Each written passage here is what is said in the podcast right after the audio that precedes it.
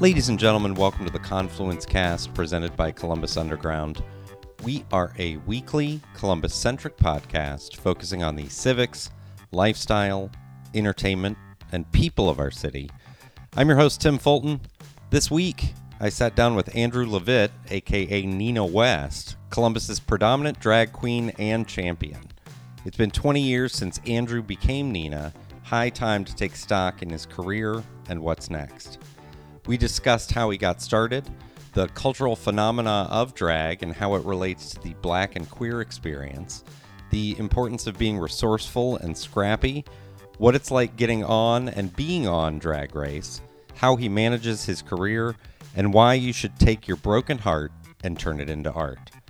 You can get more information on what we discussed today in the show notes for this episode at theconfluencecast.com.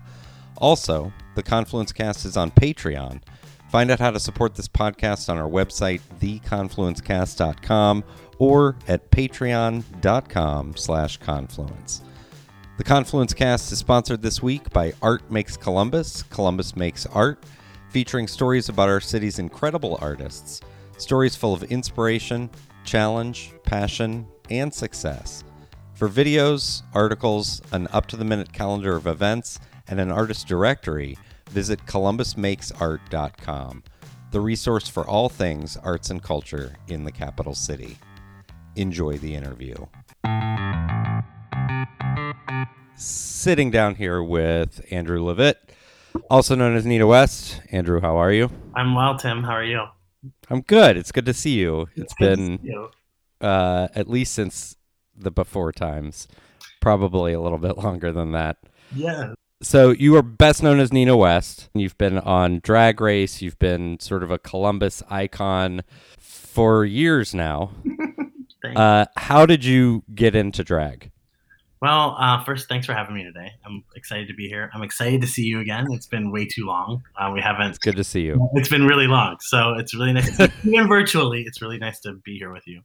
Uh, how did I get started in drag? Um, I was uh, I was going to Denison University. Um, I was uh, a theater major. I was uh, also the president of our LGBTQ student organization, which uh, is is still called Outlook. And um, Okay. uh, and so I think what happened was we had uh, the organ, the university and this organization specifically had brought um, drag queens in from Columbus for years, and so uh, it's one of the long, it's probably one of the longest dra- like running drag shows at a university in the country. Maybe Oberlin, Okay. Oberlin may be the longest, and Denison's right up there, which both Okay. incidentally are Ohio schools, which is kind of crazy. Um, Right.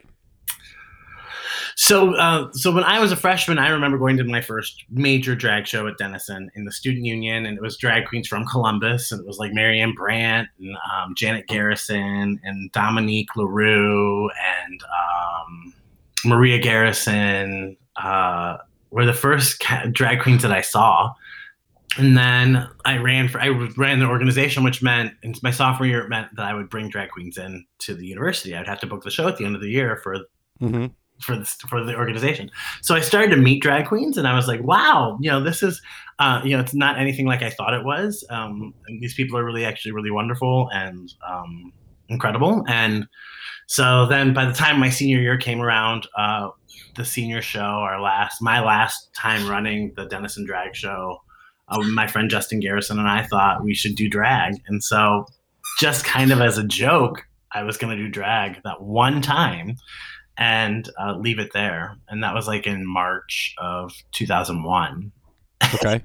and then um, here we are all these years later. I moved to Columbus after I graduated uh, college for a short interim period. I was going to move to New York City, which is part of my story. And Mhm. 9 11 happened, and um, I stayed in Columbus.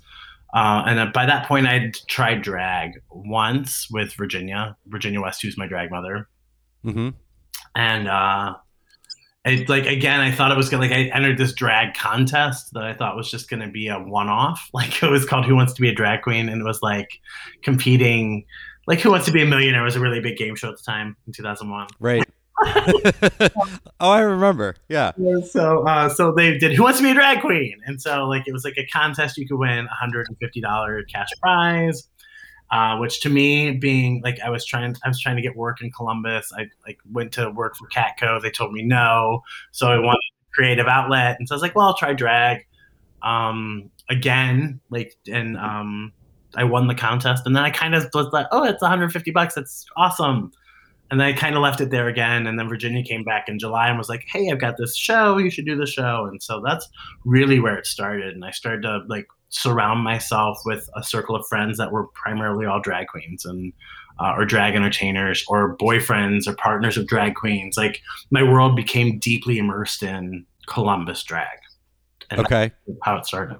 And so from the outset, there are so many sort of cultural touchstones within that, let's call it a world, like having a drag family.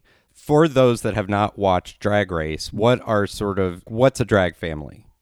So a drag family so it's really it's really interesting the, the the way this all kind of works right? Um for many people and like drag family i think really this concept of family and ball culture like these um and this idea of belonging to a house or uh, a group of people hmm not blood is really deeply uh, um, kind of related to uh, like a black queer experience. And so we like it's you know we as it kind of has evolved in its like growth as like Okay. as queer communities have evolved and grown and drag communities have evolved and grown. And so you know drag family is kind of is like the are the people that when you it's just like a blood family but these this is your chosen family. The people that watch out for you they they they if you don't have food they they feed you they clothe you they teach you the ropes they provide opportunity and access where when doors are being shut in your face. I mean it's like it is like a it is a it's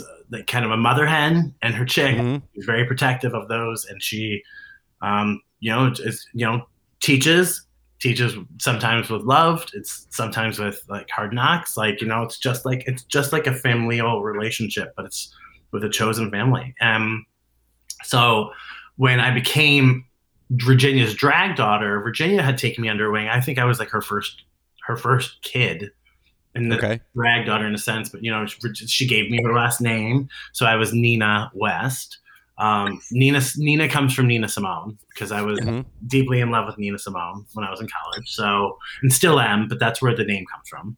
And then uh, West is Virginia's last name. And so, uh, like long story short, basically Virginia t- really took me under her wing. She gave me a lot of opportunities. She put me in shows, and she really watched out for me. She advocated for me and protected me from a lot of different things. And that relationship to this day is very invaluable to me, even as we've like grown and things have you know like we've gone through covid and things have changed and she's still very dear to me and like i would not be where i'm at without her Yeah. And so when did you, you know, I've worked with you on your podcasts and stuff. And so I, before Drag Race, you sort of had, you basically had two jobs, right? It was Yeah. doing sort of bar, social media, event management um, kind of stuff, and then being Nina West. That was your other job. yeah so what happened so like kind of the, the, the my history is that you know yeah. I was working at Union Cafe and Axis Nightclub while I was doing drag simultaneously when I first started. So I was a server and I would, you know, and that like really benefited me. And like I was always omnipresent and around when opportunities were there and coming. So Mhm. I would be in Virginia would be bartending, I'd be serving. She'd get a call from Rajesh, the owner, and he'd be like, Hey, we're gonna we would like we want to get a show. She'd call him from the office down to the bar and be like, Hey, we're gonna do a show. Can you book a show? And I'd be running around on the floor serving food. And she'd be like, Hey, do you want to do the show with me tomorrow night? I'd be like, Sure. Like so that's really kind of how it started. And then um for years, drag pageantry is a big part of the queer drag experience. Or Okay. so um, it's still there. Drag pageantry still exists. Um, Define that real quick. yeah, so drag pageantry is like there. Um, it's where basically drag queens compete in pageants that are much like Miss America or Miss USA, but Okay. there are systems like uh, Miss Gay America, Miss Gay US of A, uh, Mhm. Miss Continental, Miss Entertainer of the Year. Um, are they're called the Big Four, and so for many Okay. years, and especially in Columbus and Ohio, and Ohio at large, drag pageantry was a big deal and still is. Um, Yeah. very big deal. And you know, it was, and those were before Drag Race. Drag pageant title holders were the celebrities of the Right. Like, oh, that's Miss Gay Ohio America, or that's Miss Gay Ohio US of A, which you know Virginia was a former Miss Gay Ohio America and a former Miss Gay Ohio US. I mean, like they were. And so when you and when you win those pageants, that's again before Drag Race. That was your ticket to like book a tour and like yeah, you had this idea of like, oh, I can like, so if you win an Ohio pageant, you have the ability to go around to different Ohio cities and to their gay bars and perform and entertain, which was a way to get out there if you couldn't get if you didn't want have an opportunity, say in your city, and then Mhm. so there was a lot of pressure for me to do pageantry, and I didn't see myself as a pageant queen necessarily because it's like a it's like a really clean proper really straightforward about illusion for the most part right i didn't see right. it and i was really defining myself as a comedy queen and a camp queen and look how like i'm a big linebacker so like let's let's dress it up rather than try to hide it so Okay. um so i really was trying to sh- like shy away from drag pageantry and And but Virginia was sort of a pageantry. That was her background. she, she her she had a strong foot in pageantry. She had a strong foot with a theatrical background, uh, and she was a show director at the bar that I was running food at. I mean, so she was so she was um, able to influence me in a lot of different areas. You know, pageantry. Mhm. She never pushed me to do drag pageantry. She it's pageantry is right for is not right for everybody, and I think she she recognized that in me. And then in 2008, I went. I decided I was like, all right, I'm gonna I'm gonna try it once and get it done. And it was a really successful run, and I went and competed for National Entertainer of the Year in 2008, and I won, which changed. Why I bring that up is is because it changed my entire um, trajectory of my drag career. So I had Okay. oh, I thought I was like, I'm not going to be a serious drag queen. Like, I'm going to just do it as a hobby. I'd love to do it. I love to perform. Eventually, I'll go audition for something. Eventually, I'll go do theater or something. Go do more traditional theater. I still hadn't like I still hadn't reconciled in my mind that this was a legitimate form of entertainment. I still like I was like 24 years old, Okay. and then by the time I was 30, which was entertainment 2008, I was like, yeah, I got this. Like, this is what I do. I'm really good at Okay. I do this very well. Um, I love my city. My city means the world to me. They're giving me this platform, and so I was really set. And then drag pageantry entered my life, and I was it changed everything.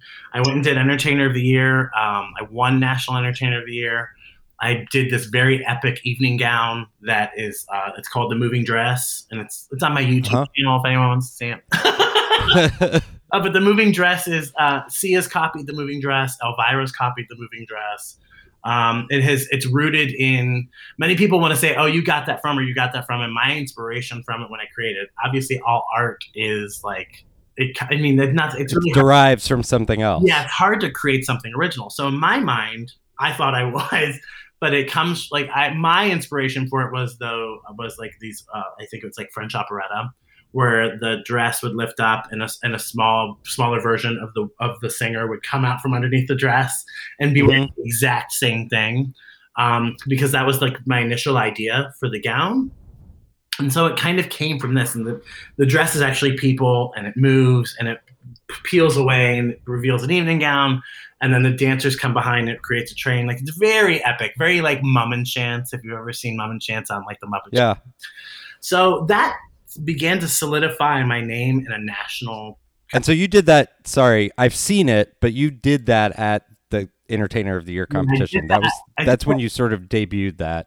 That's right. Yeah, that's where I wore it. That was it was for that contest, and Got it.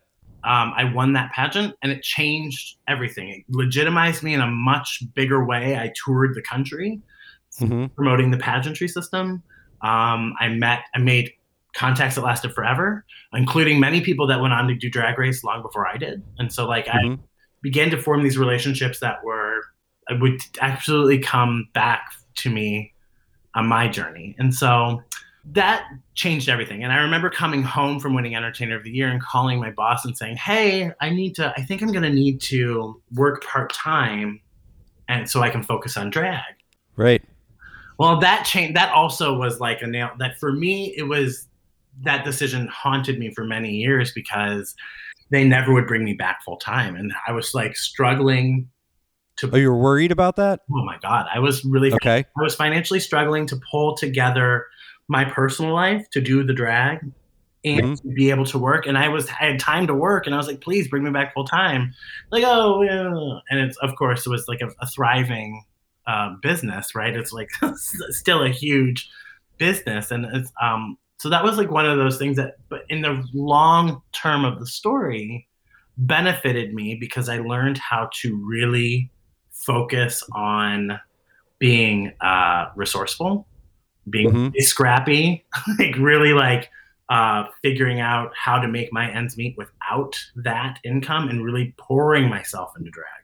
Um, Okay. drag became everything. So by the time I would say I drag I went off to film Drag Race in 2018. I would say by 2014, so 2008 I won Entertainer of the Year. I gave it up in 2009.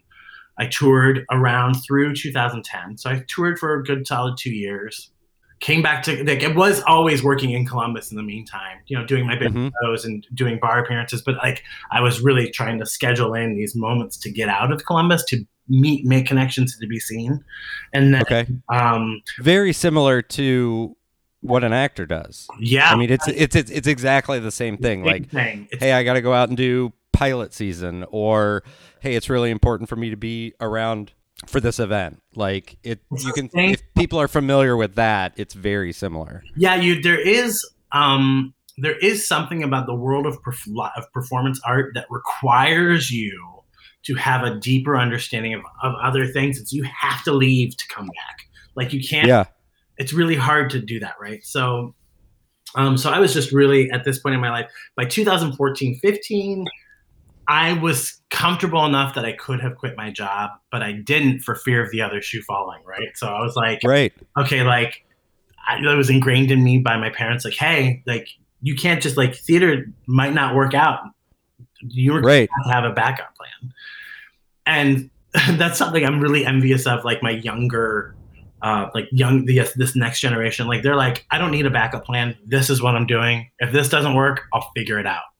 Like, Right. kind of like, but it's gonna, but they're very resilient in that they like they're just like it's just gonna work. And like I wasn't raised like that, so Yeah, but is that I am very much of that philosophy of at least financially, you can't have all your eggs in one basket.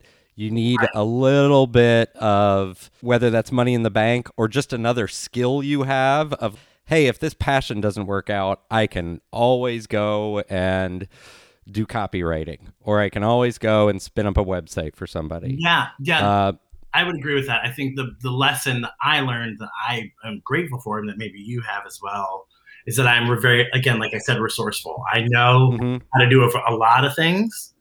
Um, some of them I do really well. Some of them I do okay. Right.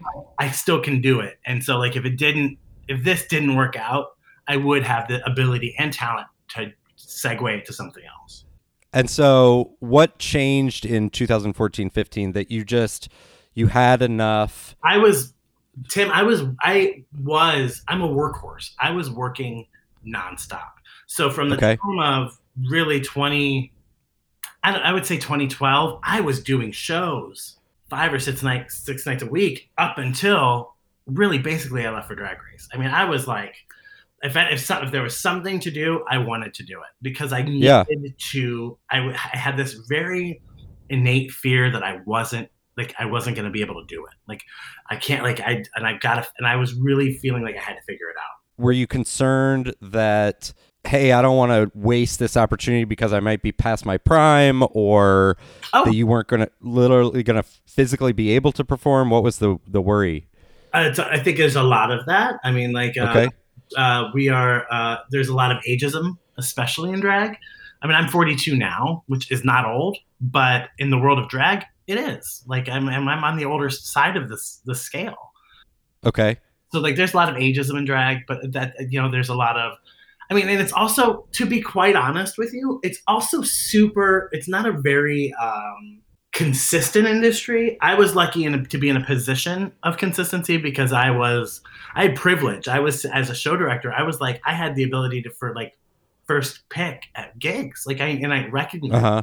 And and are you saying there like you would book a touring drag queen at Axis and so like I mean yeah, but there was like a, there was a schedule. So like we would have but you could put yourself onto a show with a touring person, yeah. which hence it's a Columbus audience. And then you were able to. When did you start doing like Heels of Horror, like the stuff where you produce the whole thing yeah. and it's actually just Columbus people? So the big shows started for me in 2003, I think, or 2004. So like it was, those were always being called very early on. Very early on. Yeah, Virginia okay. trusted me with um, my first main stage show in 2003. I did Nina West Network News, and then on 2004, it was yeah, it was a like a, it was like a cabaret review, and then in 2004 was the first Heels of Horror, and we um, came back to like it was a, something I left. I was like, ah, no one likes Halloween. It was actually a really terrible show. No one liked the show. okay. it was a really bad show. We did stuff like it was the show was broken up in three sections, and like one section was called "Misery Loves Three's Company," and go, with, me on the idea. Um, a bunch of people go to a Three's Company um, fantasy camp where they have to dress up as the characters of Three's Company, and it, it falls into the plot of Misery. So this is, it was like like a Chrissy Snow and a Jack Tripper. I mean, it's like and a Janet. It was like real and a Mrs. Roper. It was super dense. It made sense to me. It made sense to nobody else. Um, so okay. And so how when you I was going to ask about this a little bit later, but since we're here, how do you put together a show like that? For me, it's a lot of time with I'm very referential, I think, in the big shows. Like it's it's important to me. I think I'm referential in my drag, kind of overall. Uh, with a show like, let's say, like I did a show called Ohana that was a response to President Trump winning his election, um, and I remember feeling so defeated in that November 2016. And then I was like, we just wrapped Heels of Horror. The election mm-hmm. happened. He wins I felt like so dejected. So I took that time period. My next show, my next main stage show was coming up in April. So from November till January, I was like, I don't know what the hell I'm going to do. I don't feel like I want to produce anything. I don't know how to do this. And then Carrie Fisher died in December, and um, mm-hmm. that was. And then Meryl Streep gets up at the Golden Globes and she talks about she does a she does a kind of a tribute to Carrie Fisher. And at the end of uh-huh. she says she says that one of Carrie Fisher's things that she said, and I think she put it in her book, um, Wishful Drinking. I don't know where the quote comes from, but Carrie said, Take your broken heart and make it into art. And I was like really hmm. profoundly moved by that. So for that show, that was the impetus for the rest of what I created. So then I spend time with music, I spend time with visuals. Um, I just kind of pouring over things, listening to a lot of things, going back to things that are important to me. Um, specifically in that show was a lot of political issue and commentary like how I could work with it. So I work from anything with from the Muppets to Disney to political discourse and Rachel Maddow to classical Brahms, mu- you know, music. Like, and it's trying to whittle down and siphon out and comb through things that are going to tell the story that I want to tell. And it's okay. meticulous and it's really, really hard because in the shows that I was producing, um, it's all almost pre it's pre-existing content like so mm-hmm. like uh, we're lip syncing to um, right and we're and so you're trying to weave i like in the big shows to tell a story uh, even as light or subtle as it might be to have a through line that connects it that is that resonates with my message and has a has a deep understanding of that is hopefully celebratory or um, even a moment in the show that might make people take pause and think about what they're experiencing in their own life that, and how it might interact with what they're witnessing on stage. You know, we've done numbers like uh, *Handmaid's Tale* numbers in that in that show specifically that were like, if we're not careful, this is the this could be a reality. And here we are now in 2021. Yeah, we're looking at things that are very, the the the you know very dangerous rhetoric that you would I still say to myself, this I mean this isn't real. and it is. Yeah. Every ounce of it is. And so anyway, but the art of it all is I that's the it's the most challenging part. It's the most fun part. It is the most rewarding part to to lay everything out and vomit it all out on paper or in a Pinterest board or in a, like on my walls. I mean, like I, I take note cards and I write every idea down and it'll be mm-hmm. all around the room and then i'll try to organize them by what they might mean. Is that a song idea? Is that a production? And then who would be good for that production? And i start to think about cast members that i would work with or i have worked with in the past and the talents that they bring and where are there where can they best be suited to show off the best of themselves in this show? And um it's really a painful and incredible process.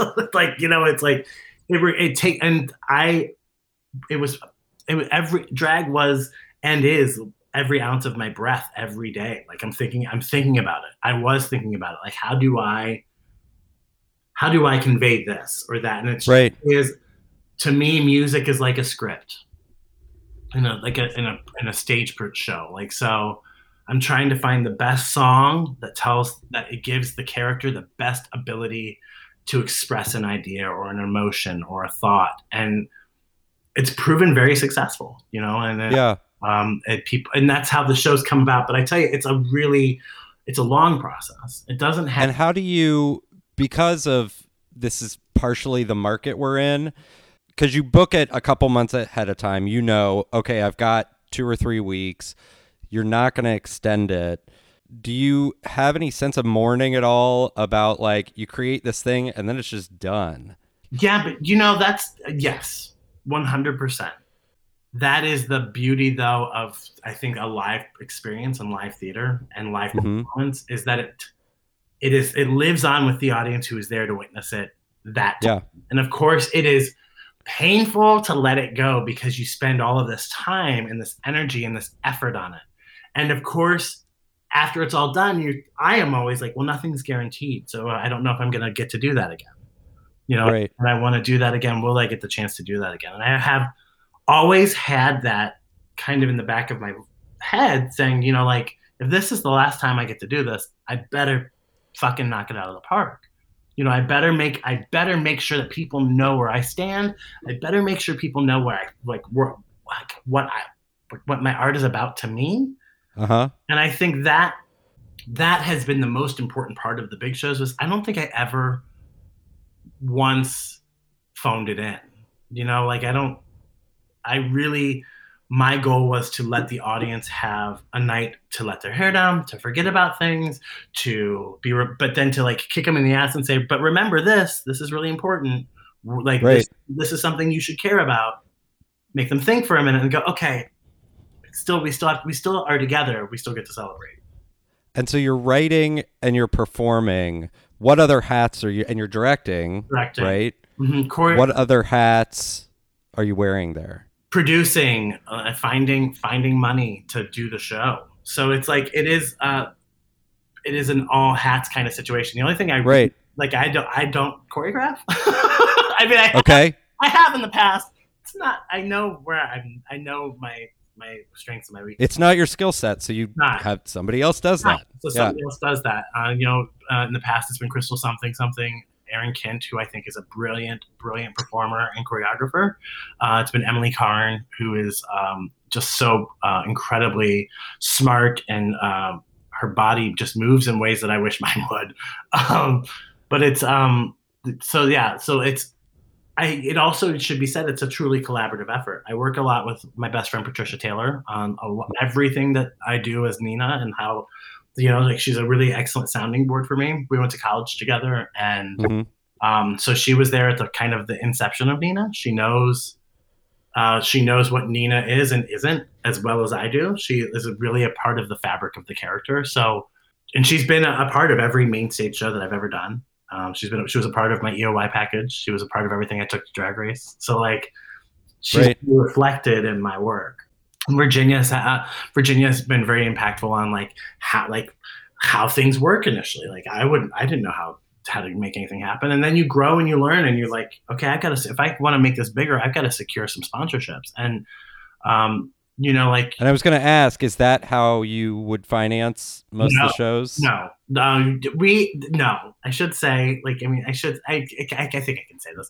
I should say that um, the drag shows really those big production shows that I was producing were costing a, a considerable amount of money, and you would try to negotiate with business partners, liquor brands, liquor reps, specific Yeah, because you could get them in the space because they could sell their product while you're doing your show right. and uh, the value of of what we were offering versus the value of what we were being given are two very different things. And Okay. um, while it's everything helps, um, I think still on many levels, drag as an art form is not taken as seriously as um, as it should be, and so I think that that does affect the the, the output because I was paying.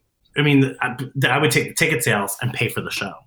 So Uh-huh. so like it wasn't like there was the net profit was never like oh well they get all the table sales that's how i mean that's how they're making their money but yes that is how the money is being made but the money is as soon as it's coming in it's going out so Right. it's a, it was it's um it's a cost ratio scale that you're trying to like like like cost benefit ratio and you're trying to like well is this worth it and many times i always like almost every time i was like it's worth it because i need to do this i need to say Right.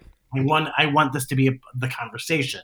So when you say securing money, you're talking about pre-sales, basically. Yeah, so I would so for me I was like working on getting maybe two thousand dollars in um, liquor sponsorships from like th- three or four brands, Right. You know, which is not a lot of money. And having to hustle that too. And It's having not to easy. hustle and negotiate that when you're really negotiating on the bar's terms, and so you have to also work through. Does the bar have a relationship with this brand? When I can get twenty five hundred dollars from this brand that doesn't work with the bar, so I can't work Mhm. with them. So then I'm so you're relegated. So like yeah, I mean it's it was a hustle and it was constant and it you because every I would have a show, then Virginia would have a show, then we'd have a joint show, then Virginia would have a show, then I would have a show, then we'd have a joint show. Yeah, it was a hustle, man. Like you wouldn't, you could never, you could never put your feet down and go, ah, because once you were closed a show, rehearsal started that next Monday for the next show. Yeah. You had auditioned for Drag Race before you were on it, right? Oh, Tim, I auditioned nine times. And so like, oh, you just got it on the first time. No, I didn't. no, right. I didn't think so. No. So what first of all, was that audition process pretty consistent? Yeah, as the years went on, I auditioned. So season one came, and I had heard about season one um, when, while I was writing for Entertainer of the Year. They were filming in 2008. It was going to premiere in 2009. I'd heard that they were looking for drag queens to go to Los Angeles and be a part of some RuPaul project. So I didn't know what it was. No one knew what it was. No one really took it seriously because at the time, Ru was kind of in, the, in a down a down slump of his career. Like um, he wasn't uh, who he is today, you know. And it was it was in the between the period of the supermodel of the supermodel song being a number one dance track to Right. there was a big lull, and and so no one took it seriously. And then it happened. I couldn't have auditioned anyway because I was entertainer of the year and I was traveling and I was already committed to that to that. Mhm. Season two came around, auditions, and I was like, well, okay. And it had blown up at this point. It became a phenomenon quickly. Well, it wasn't. That's it wasn't such a big phenomenon until about season four. Um, Okay. season three, season four, because season one it was on Logo, two like it was on Logo, really for most of like maybe the first. I don't remember. I don't know the Okay. but um, it really started to explode, especially within the queer community. Uh, around season two, season three or four. So season two, Okay. I auditioned, didn't get it. Season three, I mean, I didn't. I, every time I auditioned, um, I wouldn't get any feedback, and I was like, I don't know what I'm doing wrong. I don't know like how to approach this. And then one season, I remember one of the producers calling me. It was like season seven. It was season seven, I think. And they called me and they said, "Hey, um, we're looking at your tape. Hold tight. We're gonna get back with you. Give us a week." And so I'm thinking, "Oh my gosh, okay, I'm gonna get This it." is it. This is it, yeah. And then I find out that from I find out because one of my friends is gone and it's gone missing and ends up on the show. Mhm. A week goes by and I'm like, they're already filming. Why would they say that to me? So I took Hmm. season eight audition off. I was very upset.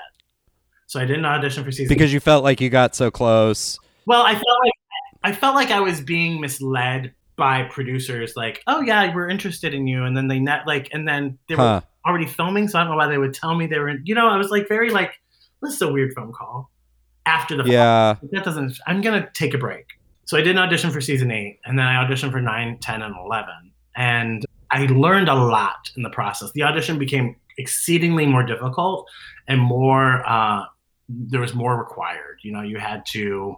Um, what was you'd have to fill out. Um, you know, kind of some paperwork and shoot you doing a couple snatch game characters became you have to when i auditioned for the season that i got on it was all of the paperwork uh, plus um, you basically mini challenges and Okay. 20 runway looks they want to make sure you've got a wardrobe to bring to the show um, Okay.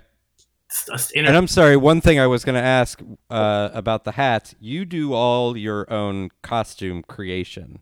no i don't that's a good Okay. So um, I might have an idea that I might sketch up or I might draw up, but I do not sew my own costumes. Okay.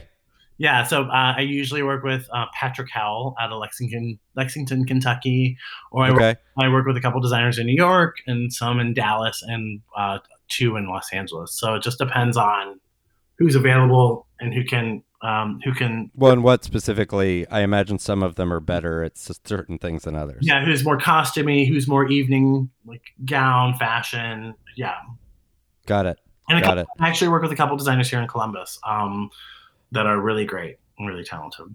And so you finally got it. hmm Tell me about the process of. Because I remember you had already started Dragcast, the podcast. And I think you just said to me, hey, we're going to put this on hold for a little bit. Yeah, we. Uh, I started Dragcast in. I don't know if you remember this. I started Dragcast in 2015, 2016. Sounds right. Yeah, around 2015. I know our first episode. My like the first episode we were gonna record. My dog was very. Do you remember this? My dog was very sick, and it was July 3rd, July uh, on the 4th of July. I woke up and I had to take her to the vet and Yeah. had to put her down, and we were gonna record our first episode on July 6th. Yeah, I do. and so um, then that we did record it, but it was um, so we'd started Dragcast at that point, and we were doing it really religiously. And Yeah. um, 2018 came around. I said, "Hey, we're we'll take a break for a little bit." Um, and you're like, "Oh, okay, whatever." And I was going to film drag, uh, drag race. Yeah. Yeah. Well, and you knew you couldn't tell people. No, That was sort of you sign, you part sign of it. Away, you sign away your life. You can't like Okay.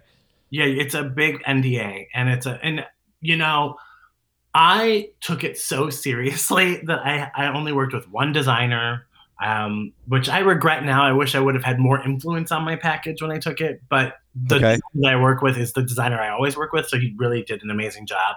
It's just the judges want to see variety, right? So Right. Um, Well, and so you, they say to you when they hire you, they're like, "Here's your NDA," and then it's, "Here's everything you need to bring no, with you." Okay. like that. I mean, like, in, uh, so you um, you get a call, and then uh, about I, I- I don't remember how much time went by. Not much time goes by. Maybe like oh, five days a week, and then you start getting like paperwork of like, okay, you like you get your NDA really pretty immediately, and they really stress that if they find out that you've talked to anyone or if it gets back to them, they'll remove you from the show. That is a common thing. They have Yeah. they have removed contestants from the show for Okay. never get to they never even get to the film and then once you never make it they probably will never book you so like they'll No, I can't imagine they would. so um so people take it very seriously because all the drag queens drag queen the drag community in itself is very small so everyone Mhm. talks and so you might hear from somebody in minneapolis like oh yeah blah blah blah blah didn't get on the show because she was running her mouth and you're like oh i'm not gonna run my mouth like so you just you were already so you were scared already. Oh, right? you're terrified. And then you get your packet, and they kind of give you an outline. I'm not going to go into too much detail about what's in that outline, but That's you get fine. an outline, and you have 18 days to prepare. And then you Okay. seven bags at a, uh, like 50 pounds each to take with you to Los Angeles to film. Um, my Uh-huh. friend, my friend Andrew Mason came up from Tampa and helped me pack. Um, Mariah Ward, who uh, is a friend of mine, and Christian Cimarroni and Patricia. uh, all really helped get me together. Patrick Howell, like it was, it was like all hands on deck. Stone Yeah. dresses, um, making sure the hems were finished, um, the shoes, shoes, shoes, shoes that matched. Um, and all of my bags, because I'm a bigger person, like this is a true story. I'm a, um, all of my bags. Uh, I thought the weight restriction was so serious. It was 50 pounds a bag, 7 Uh-huh. seven pounds, seven bags total. So I was trying to figure out how I could get everything there because my garments, by the, my sheer size, way more than Right. someone who's five six and 150 pounds or 120 Yeah. pounds, you know. So like, so like the options with which you have to take are go down immensely by sheer size of my body. And so like I was packing my bags, like I had, I mean, I can't even tell you, I was hitting every bag was over, and and so I ended up taking only six pairs of shoes for a for a show that has a mini challenge every episode. So that's 13 mini challenges, 13 main stage challenges, Yeah. six pairs of shoes. That's it. And for a drag queen, I mean, like if you go back and you watch my runways, or anyone who's listening to this, you go back and watch the runways. I'm wearing. There was a pair of shoes that I spray painted probably seven times on the runway. Gold, green, white, yellow. I mean, I was because I didn't. But then there were other contestants who were showing up whose bags weighed like 75 pounds and they never weighed them. And they were just pulling out all this shit. And I'm like, well, wait a minute. Just say pack seven. How'd they get right? just say pack seven bags and I'll pack seven bags and I'll get my stuff here, you know. But Yeah.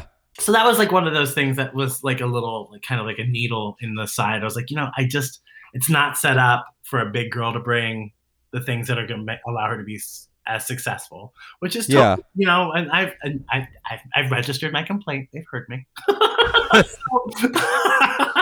Well, and it's sort of di- like I imagine they said it because it's like, well, that's the standard amount that you're not going to get charged more at the Right. airport. Right. But you're like, I would have paid an extra twenty five dollars I mean, to have some more shoes. At that point on Drag Race, it's like I just need to get there. Let me pay. I'll pay whatever to get Right.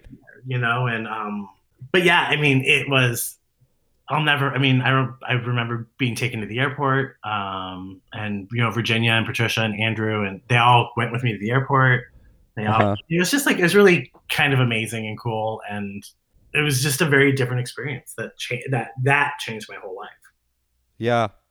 And so what fast forwarding, what are you working on now? Oh my gosh. Um, well, I just did. Uh, I mean, I'm working on a lot to be quite honest. Um, I'm it's also COVID though, so it's really difficult to um, do what I do very well because I'm. I think I'm definitely uh, an in-person kind of experience. You know, like Okay.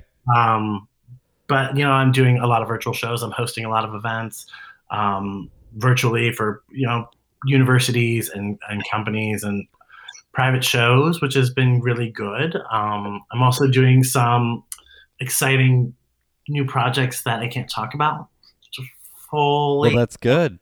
which is really good. Yeah, it means that there's more NDAs, which is lovely. NDA is a good thing because it means you've And is that all by virtue, uh, that kind of stuff? Is that by virtue of having an agent?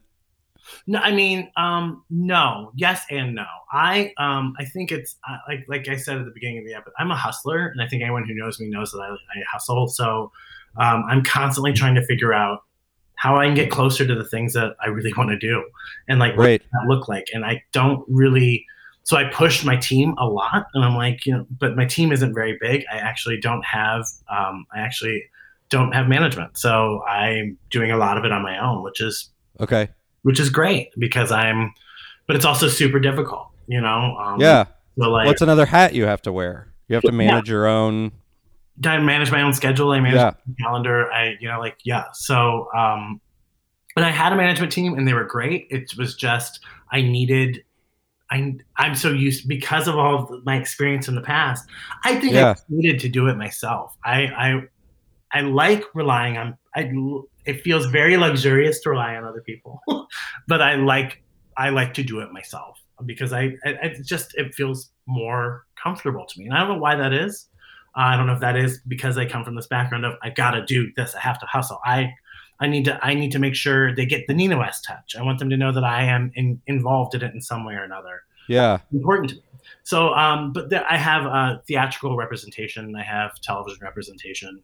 Um, who are agents who kind of shop me around, um, right. who help, um, I think, put me in the front of the right people for the right projects. But that's been really touch and go, especially during COVID. So, um, yeah. So I mean, I have some exciting things happening this summer. Um, some stuff that's going to be announced for this fall and winter, which are uh, big, big dreams come true, and I'm really excited to hopefully make Columbus really proud. That's the goal. And I want to wrap up by asking. So I asked this to I think most of my guests. Uh huh. You know what? What do you think Columbus is doing really well? Uh, what do I think Columbus is doing really well? Um, and that could be even like this is why I stay, or like what's great about Columbus. And there's a flip side to this question. Yeah, um, I think that what Columbus does really well, uh, in my experience for me personally, was it really helped cultivate me. Um, Mhm. I was uh, able to make mistakes here, and I was able to be uh, corrected and embraced. Um, and I think that um, the spirit of that, the spirit of that, is what, in my mind, is the spirit of the city. I think that there are a lot of people here who really care about people in this community. Um, Mhm. and so I think that that has been a I have benefited from that. Of course, I think there's also a, a downside to that, and like you know, I I don't know, I can't speak for everyone's experience. So like, I'm sure that people people might be listening to this and they may be going, well, that's not my experience, and you know, I don't, Well, you know, yeah. you know, and so like I want to make sure like I like my experience has been it's not been easy. It has not been it's not been handed to me. Um, I have really had to, in many ways, sacrifice a lot of myself so people would feel comfortable with a drag queen being present at a GCAC event and really early Mhm. on, or a drag queen being at um, you know the uh, the zoo really early Mhm. on. I mean, these were things like I I was entering spaces that we hadn't been in, and they Right.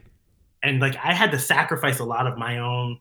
Like I had to bite my tongue a lot just to ensure that like okay, we here we're here, you know, like we're stepping in this space, Right. you know, and and that and I I think that's a credit to the people who believed in what I was doing, what Virginia was doing, what the what this queer community represents. Um, there are people in those positions who made those decisions who said, "No, no, you, this is right." And so when those Yeah. Opened, I was very quick to say, "Okay," like just slam the door open and slam it wide open and go, "All right, we're gonna we're gonna do this because someone else." But gonna, still be still have a little bit of reverence for I am new here and you may not be completely comfortable and I'm Yeah. going to do my best to make you comfortable. yeah, I don't think I sacrificed any of my integrity. Um, Good. I don't think I did that. I think that uh, I think that I was always fully um, in the moment and very present and knowledgeable about what was occurring, um, but always um, very deferential to this is bigger than me, Mhm. and I and I am I am uh, lucky enough to step into this, and I have to know what this means. And not and like you know, not everything was good, but it. I think we have progressed a far, far way from where we were in 2001 when I started.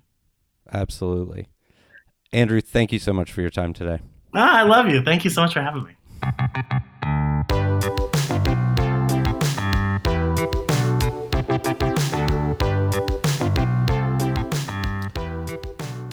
Thank you for listening to the Confluence Cast presented by Columbus Underground. Again, you can get more information on what we discussed today in the show notes for this episode at theconfluencecast.com. Please rate, subscribe, share this episode of the Confluence Cast with your friends, family, contacts, enemies, your favorite drag queen. If you're interested in sponsoring the Confluence Cast, get in touch with us. We can be reached by email at info at theconfluencecast.com. Our theme music was composed by Benji Robinson. Our producer is Philip Cogley. I'm your host, Tim Fulton. Have a great week.